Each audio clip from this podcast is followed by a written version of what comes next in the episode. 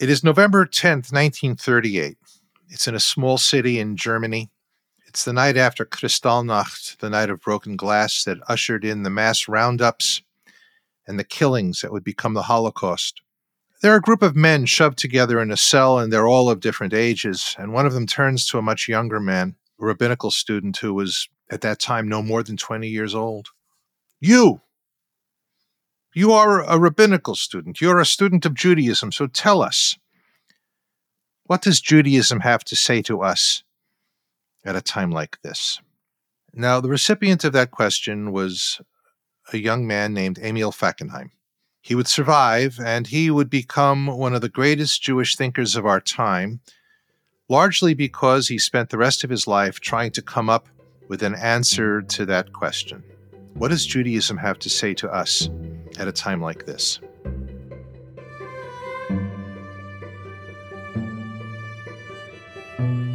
From the Religion News Service, this is Martini Judaism for those who want to be shaken and stirred, and I'm your host, Rabbi Jeff Salkin. With us today is Liel Leibovitz. Liel is an Israeli journalist, an author, a media critic. He is a scholar of video games. He's a prolific writer, mostly for Tablet Magazine, and I have been a fan of his work for years. And today we're going to ask him that question that was posed 85 years ago what does Judaism have to say to us at a time like this? Liel, welcome. Thank you so much. Pleasure to be here. And what a way to start a conversation between two Jews than you know the day after Kristallnacht. It just rolls off the tongue. Isn't it the way you have generally started every conversation you've had? You know what? I like to start every conversation I have by telling everyone my absolute favorite joke, which I think is is also the the greatest kind of theological statement that Judaism has produced in a very long time. And it's a joke about another Holocaust survivor, not Emil Fackenheim, but uh, the one and only Elie Wiesel. He was the funniest of them all, wasn't he? So I believe. And so the joke goes that uh, Elie Wiesel, once he's, you know, passed, goes, of course, to heaven and he meets Hashem. He meets the maker. And Elie Wiesel even a man of his stature is, you know, profoundly kind of shaken at the thought of finally standing, you know, face to face with God. And so he doesn't know what to do. And so he decides that the first thing that comes to his mind is to tell God his favorite Holocaust joke. And so Elie Wiesel tells God his favorite Holocaust joke. And God is not laughing. So Elie Wiesel said, God, I'm sorry. Did you not find my Holocaust joke funny? And God says, No, Elie, I found it very distasteful. And Elie Wiesel says to God, Well, I guess you had to be there. Which leads us to a really large question. Let's jumpstart the question and ask for you, where was God during the Holocaust? But now let's zero in on something else here. Where was God on October 7th? People are asking me that all the time. How happy am I that, unlike you, I've made some bad life decisions and I do not have the title rabbi affixed to my name. And so I could get away probably by saying that A, I am way too sober to answer this question. We're recording at 1 12 p.m., which is not when I usually talk about, you know, theodicy. Just footnote theodicy means the justification of God's actions, it's also, you know, the whole when bad things happen to good people thing. Back to which, you, Liel. Which which we think about four times an hour as good card carrying Jews. I would rather focus, since you know I've spent the last uh, several years of my life thinking and, and obsessing about the Talmud. I would rather take a, a, Talmudic way out of this. I'll start by telling another story, which is arguably the most famous story in the Talmud, which at this point I take it that most of your listeners know, but it's a story of a bunch of rabbis who are sitting and having an argument. And uh, Rabbi Eliezer believed one thing, and literally every single rabbi believed something else. And so Rabbi Eliezer says, Well, you know, if I'm correct, let this tree here uproot itself, do a little jig, run five, you know, feet down the down the line, and replant itself. Rabbi Eliezer's not even done talking. The tree gets up, uproots itself, does a jig, you know, replants itself. Rabbi Eliezer says, You see, I'm correct. And the other rabbis say, I'm sorry, but that's a tree. A tree doesn't get to decide halacha. That's, you know, up to us rabbis. And so Rabbi Eliezer gets frustrated. It says, well, you know, if I'm right, let the um, river change course of its flow. And he's not even done talking, and the river changes the course of its flow. And he says, You see, I'm correct. The other rabbi says, That's just a river. A river doesn't get to decide halacha. That's up to us rabbis. And so this goes on and on and on and on until Rabbi Eliezer's had enough. And he says, You know what? If I'm correct, I would like God Himself to speak out from heaven and say so. And he's not even done talking when there's a voice comes out from heaven and says, No, Rabbi Eliezer is right. And the other rabbis look up at the heavens and say, I'm sorry. Maybe up there, God, you get to call the shots, but down here, it's our turf. And the Talmudic story concludes that a few days later, God runs into the prophet Elijah and says, I have met my children and they have bested me. God is delighting in the fact that this question of where was God? Where is God in everyday affairs and the affairs of man? is actually a question that weirdly we are, well, obsessed with, very comfortable with saying, I'm sorry, we, we understand that God works in very mysterious ways. We understand that his aims and goals and designs are uh, far beyond and above our capabilities. Uh, we also understand that our main goal here on earth is not sitting and shaking our fist at the sky and saying, Where are you? But rather it is to try and design a world, a life, a formation that is just and just right for us. Which brings us to the topic of your new book, which I've just read and have loved. Thank you. How the Talmud Can Change Your Life. Surprisingly modern advice from a very old book. And we're just going to the October 7th moment here, Liel. You write, like so many Jews, I've spent the last few weeks drowning in a torrent of terrors. The reports from Israel documenting the worst single day massacre of Jews since Hitler's goons were stopped are soul crushing. And you write that these stories are haunting you. They're making it difficult for you to go about your day. And it doesn't help much to step out in your own city, which is New York, and to see pro Hamas mobs with swastika signs and calling for the destruction of the world's only Jewish state. But you go on to say that the Talmud is a wonderful way of getting you and anyone perhaps through tough times. All right, like I'm five years old, which, by the way, in terms of Talmud, I am.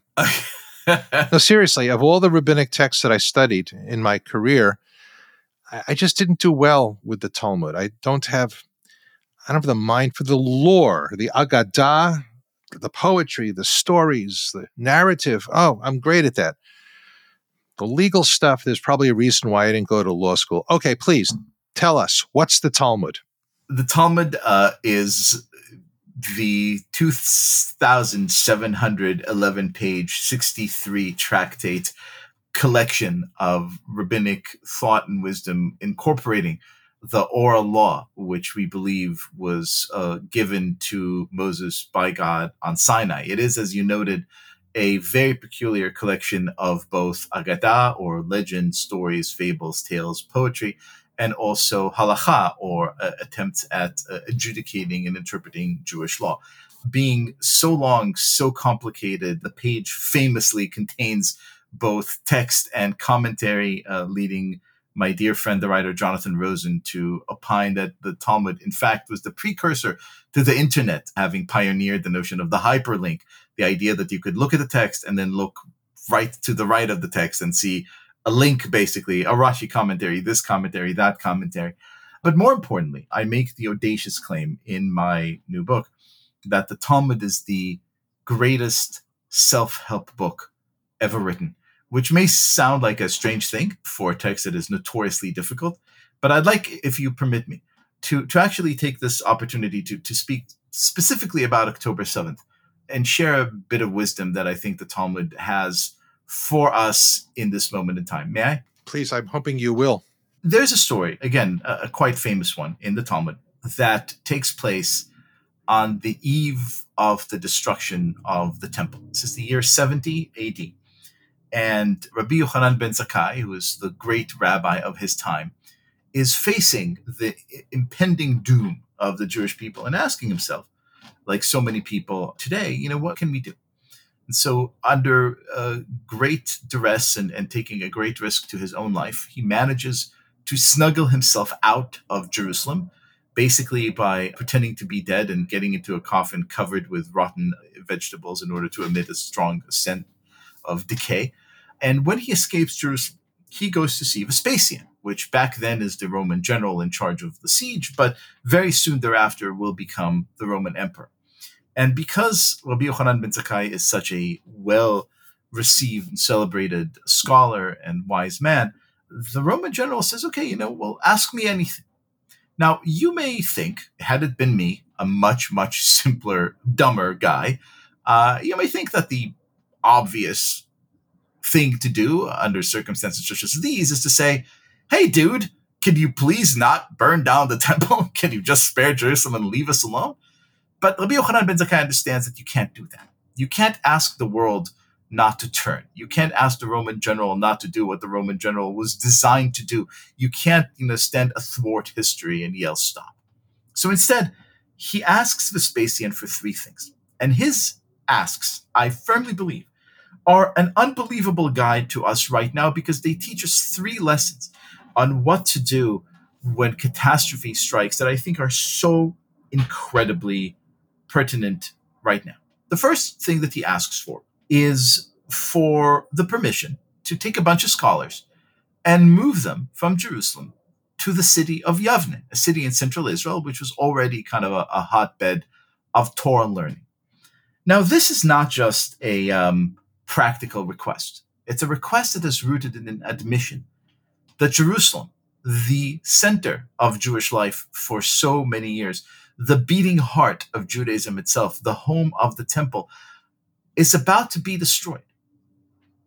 And the recognition that while we cannot save this city, while we cannot save the temple, while we cannot save the institution, we could still save the reason behind it. We could still save Torah learning. We could still save Judaism. Now, think about what a profound insight that is. So many of us uh, are looking right now at our alma maters, at the universities we went to or that our kids go to, at the newspapers that we used to read every morning, at the cities that used to feel so safe and welcoming to us. And we ask ourselves, what happened? You know, how did Harvard turn into a den of anti Semitism? How is New York now home to almost daily pro Hamas demonstrations? Why is the New York Times so often just spewing, you know, Hamas propaganda? It's kind of astonishing to us that these institutions that we loved and depended on should fall. But Rabbi Yochanan ben Zakkai is teaching us the lesson of the hour. He says the institution may fall, the university may be lost, the town square may be lost, the newspaper may be lost, but this hope, the thing that we do, education, journalism, civility, those could go on elsewhere. You could pick up and you could move. You could abandon even Jerusalem, even the temple, even the Holy of the Holies. You could always start again elsewhere because you could always commit yourself to the same task in a different place, which is an incredible insight. That would have been enough. Dayenu. But then he has a second understanding. The understanding that if he simply said, okay, guys, Jerusalem is over, it's done, it's burning, so now we take Judaism and it's no more temple. And from now on, we'll just do it a different way in Yavne. People would say what people always say in times of change. They'll say something like, ah, I like the old place better. Old place had better decor, had better service, had better food, better smell, all those sacrifices on the altar. I don't like this new thing. It's just not the same. It's not authentic. This is how we do it as humans. So he makes a second request. He says, I would like the family of Rabban Gamliel, who is the grandson of the great Rabbi Hillel and considered to be the head of the Jewish community at the time. He said, I want these guys, that family, the Kennedys of Talmudic times, to be spared because he understands that people, while they could move on and start again elsewhere and recommit themselves to the principle under different management, they still need some tie to tradition. They still need to be rooted in the past. They still need to feel that some ember of the past was preserved. And therefore, this rabbinic family, this old dynasty, was so important to him. Do something new, but also rooted in the past. What a one two punch. That, again, would have been enough. But he saved, Rabbi Yochanan ben Zakkai saved the best for last because he had a third teaching that was the absolute most important one of them all and the best guide, practical guide for all of us wondering what to do today. He asked Vespasian, I have an old friend His name is Rabbi Tzadok. He's an old righteous man, and he's so heartbroken about what's going on that he stopped eating. He's very sick. He's about to die. I want you to send a doctor and heal Rabbi Tzadok. Which, when you think about it, is insane. What an indulgent thing to say. The hundreds of thousands of people are about to die. Jerusalem is under siege. The temple is about to burn. And you worry about one old, hungry, starving, ailing old Jewish man? And the answer that Rabbi Yochanan ben Zakkai gives us is precisely yes. Because it is not your job to save the Jewish people. It is not your job to save America. It is not your job to save Israel or the Jewish community or anything of that ilk. It's your job to reach across the street or down the block and find one person who is ailing, who is having a tough time, who is struggling, and reach out to that person and make sure they're okay. Because the Talmud teaches us in one of our one of its best selling insights that he who saves one life, it's as if they saved a world entire. And I think right now, when so many of us are waking up in the morning asking what to do, it's just these three rules. A, remember that whatever institutions we've lost, we could always start anew. B, remember that as we're starting anew, the best way to go about it is rooting ourselves in tradition. And C, if you're asking for practically what do I do tomorrow morning, it's very easy. Find one person who actually really needs your help and help them. It's an amazing exposition. And of course, the story that you told, the story of Yavne, the story of the escape of Rabbi Yochanan ben Zakkai, is a story that I write about in my new book, uh, Tikkun Ha'am, Repairing Our People, Israel and the Crisis of Liberal Judaism because it's the story really of what it means to be resilient. You know, Liel, I'm going to take you back to an earlier literary moment of yours, and it's how I first really connected with you. And it's really how I became such a fan of yours, though we disagree on certain things, which, by the way, is insanely Jewish. Anyway, I was about to say, I'd be worried if we didn't. No, I was really uh, taken uh, initially by your work because you and I share a love of Leonard Cohen. And your book, A Broken Hallelujah, Rock and Roll Redemption and the Life of Leonard Cohen, really, really played a very important part in my Cohen education. And Leonard Cohen himself, writing about the Talmud, has said that the Talmud is a manual for living with defeat. It's a book about what to do when everything seems broken and how to think about life when little about it makes sense. You know, Leonard was as his last name implied, truly a Kohen, uh, truly, truly a priestly figure. I was very privileged to not only write about him, but also get to know him and befriend him in the last years of his life. His loss, which also came at a very dark moment in American public life. It's nice to hear you say that. He passed two days before the 2016 election let, let, me backtrack here because this is kind of the, the, the, origin story, if you will, of why I got involved in Talmud to begin with. Because um, I was turning 40 on November 9th, 2016. And so figured out in, you know, typical audacious fashion that I'm, I'm going to greet my pending mortality by performing some feat of strength and decided several months before my birthday that I'm going to run the New York City Marathon. And so train, train, train. And a few days before the race, I sent Leonard a note and said, Look, man, your music isn't the best workout music in the world. It's not exactly what you go to the gym with. But when you have to run 26.2 miles, you better bet that I'm crossing that finish line listening to your music. And he sends back the nicest, sweetest, most grandfatherly note saying, you know, don't be a hero. It's okay not to finish. Don't do anything crazy. We're still proud of you. And signs it, chazak, chazak, v'nitchazek. Strong, strong, and we shall grow stronger. And here I am on the streets of New York, uh, feeling a feeling of absolute elation because New Yorkers of all shapes, sizes, beliefs, races, convictions are all coming out together to cheer on the runners and, and support each other. And, and I just had this great sense that everything's going to be okay with the country.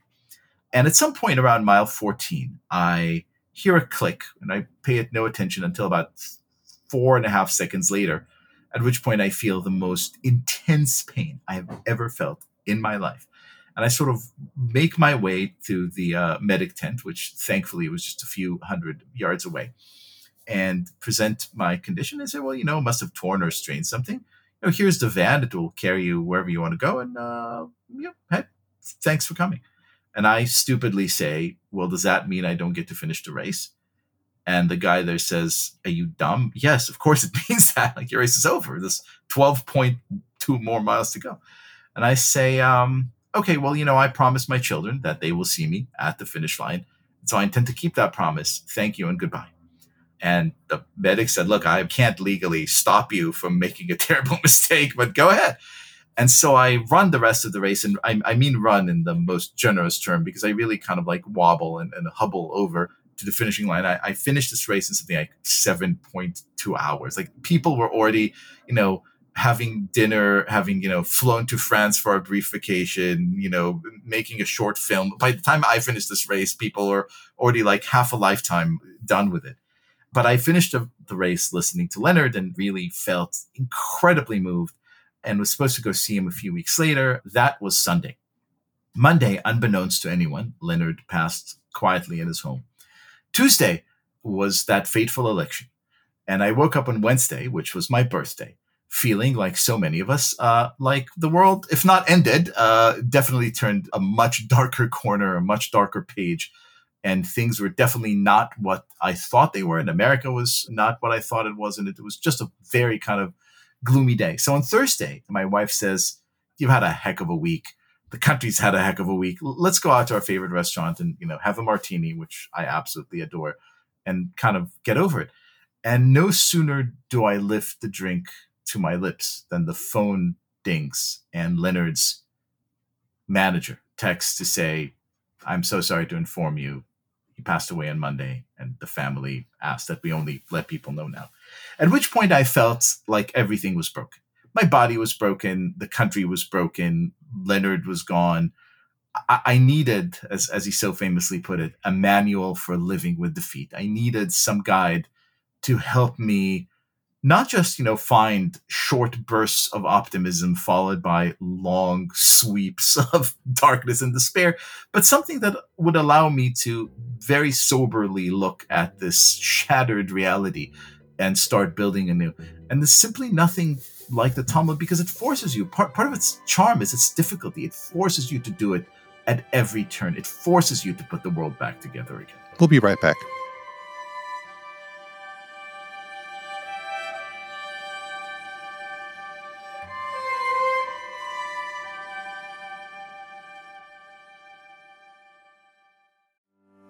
I'm Paul Brandeis Raushenbush. This week on The State of Belief. I felt like if anyone was going to be speaking up, it was going to have to be somebody like me. Faithful conversations around sexual orientation and gender identity in Texas with Auburn Peterson of Another Story. Also, getting ready for the 2024 vote with Adam Friedman, organizing an election strategist at Interfaith Alliance.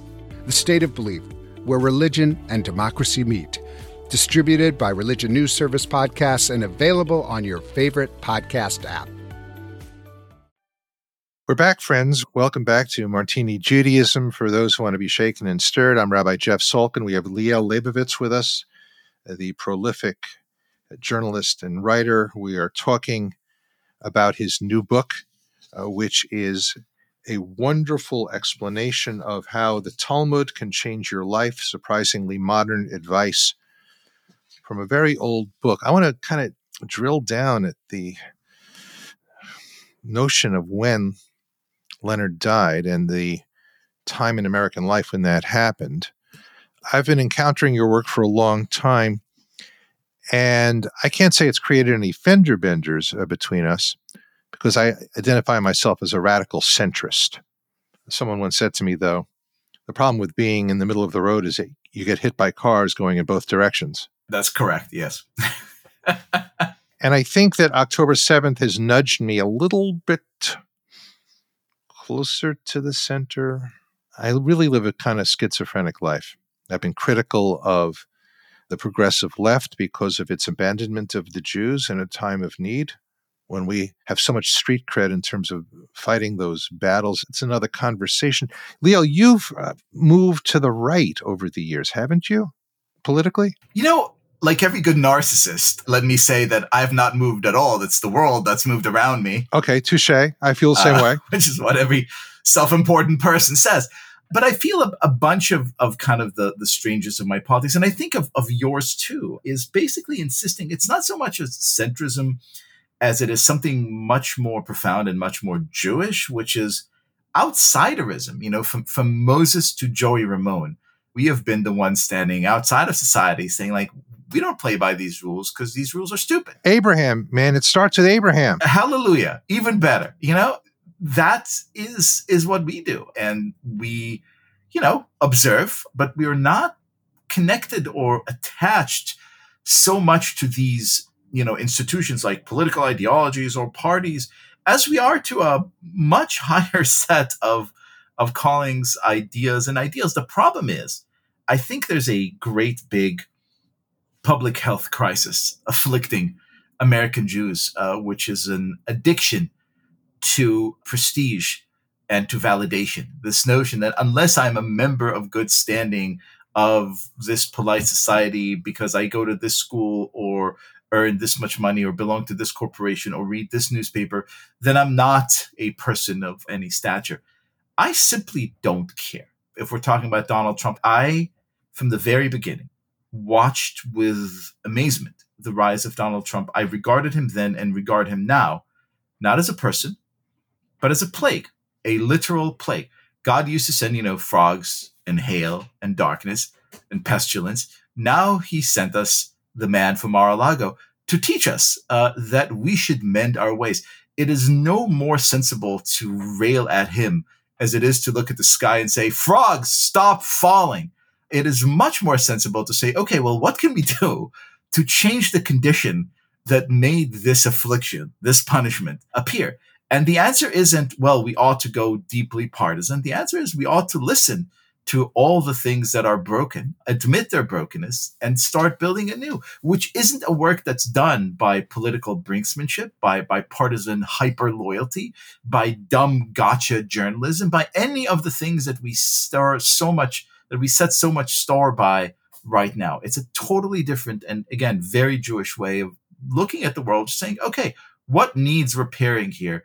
And then doing it however and with whoever is up to the task. So the question I have is to what extent can the Talmudic way of reasoning and thinking, and by the way, I'm going to need to ask you right after this about the Talmud's own history of being the victim of anti Semitic abuse. Like, for example, just the word Talmudic itself, Liel, is kind of an insult. Mm. Before we get there, I want to just jump on the political conversation.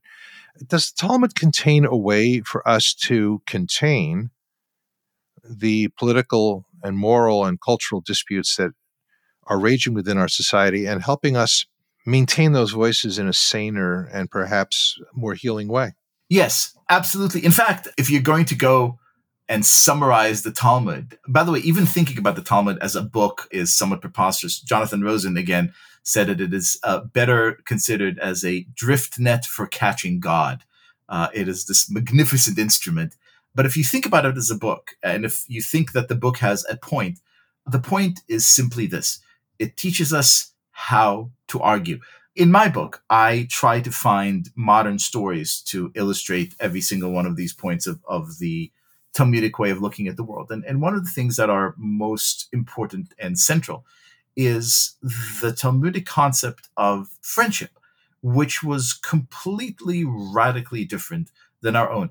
The Talmud loved pairing rabbis up. Uh, in fact, institutionally, it did that for many, many, many, many, many centuries uh, because it believed that friendship wasn't just two people saying, "Oh, I agree. Oh, we're both so aligned in our commitment to you know John Fetterman or whatever."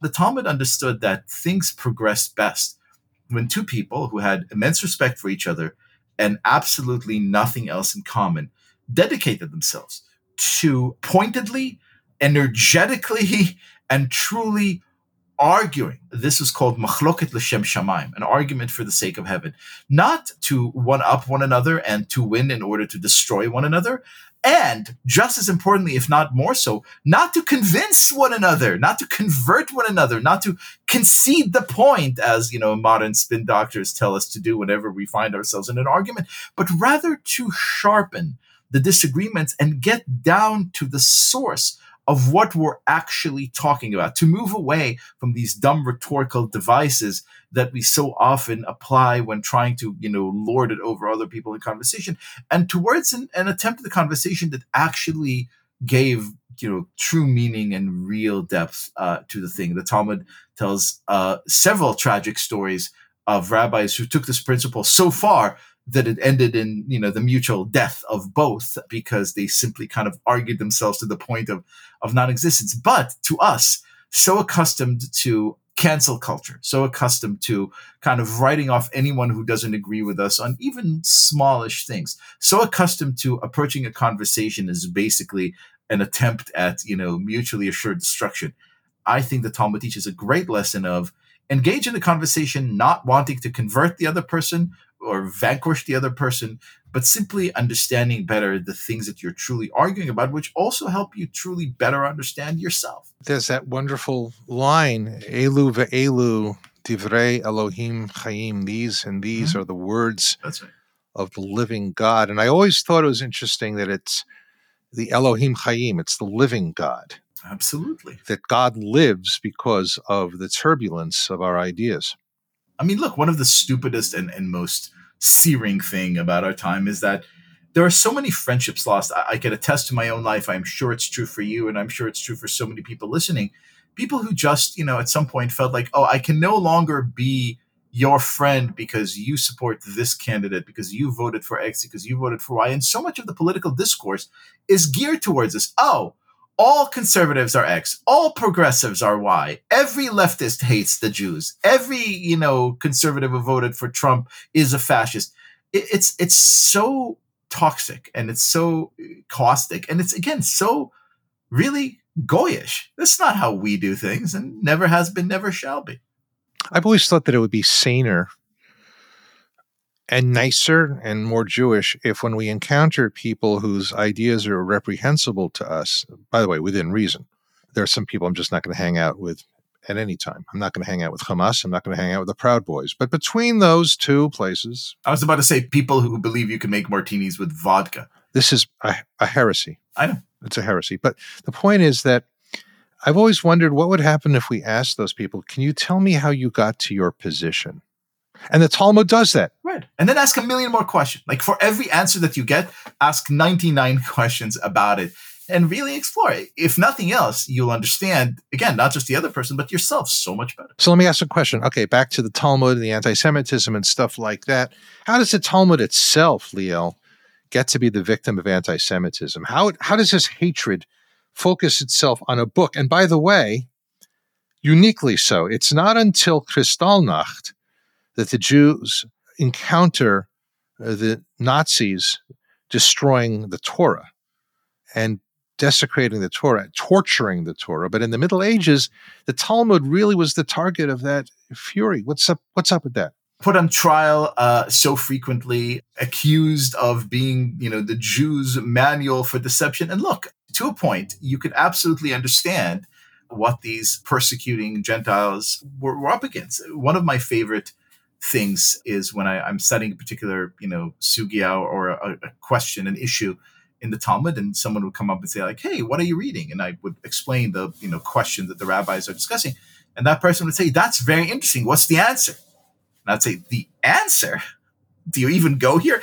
There is no answer. The point is exactly that there is no answer. The point is exactly to see." the argument, the discussion, very rarely does the Talmud give definitive answers to anything, which is such an important kind of distinction because that is truly the countercultural genius of Judaism. Look, as you could tell by looking at my white beard, I'm old enough to remember when you ordered something online and you got it within, say, a week, that was considered fast delivery. Then it was two day shipping, then one day shipping, then same day shipping. Now in New York, there are places where you could get stuff in 15 minutes or less to your doorstep. And I think it's only a matter of time before Amazon just ships you stuff that you haven't even ordered yet because they already know what it is that you want. That's there. That's there. Right. It's kind of a wonderful facility, fast, flat nature to it. But at the same time, it also flattens everything about life. It flattens those complicated layers of truth and beauty where, where the complications lie, where the questions lie, where the difficulties lie that make life that much more wonderful, that much more human, and that much more worth living. Our task as Jews and the, the Talmud's task as our great manual, right, has always been to illuminate these difficulties, to focus never on the answers, always on the question. And from time immemorial, this bothered a lot of people because so much of quote unquote progress is about flatness, is about facility, is about fastness, is about getting from point A to point B and kind of, you know, just prevailing. The Talmud is here to tell us not so fast.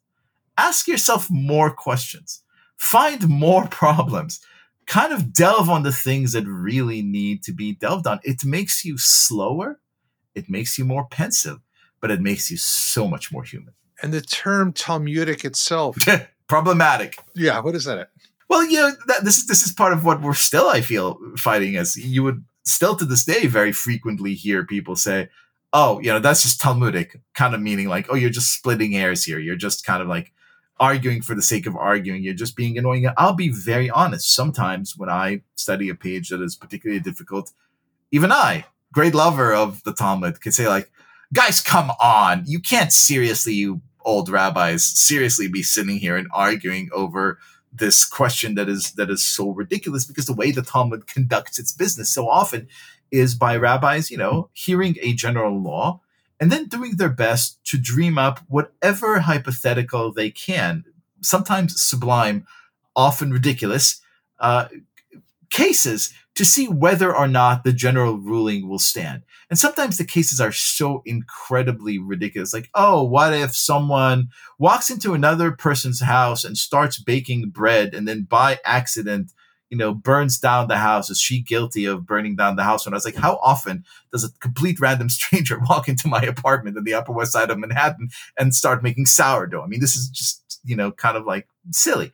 But once you kind of really dive deep deep down into this conversation, you understand that what they're trying to do is never let any kind of just general vagueness remain. Because when you have a general vague principle, you open the door for people to come and say, well, I interpret this to mean X, and now I could use this to lord it over you. Now I could use this to, you know, prosecute you.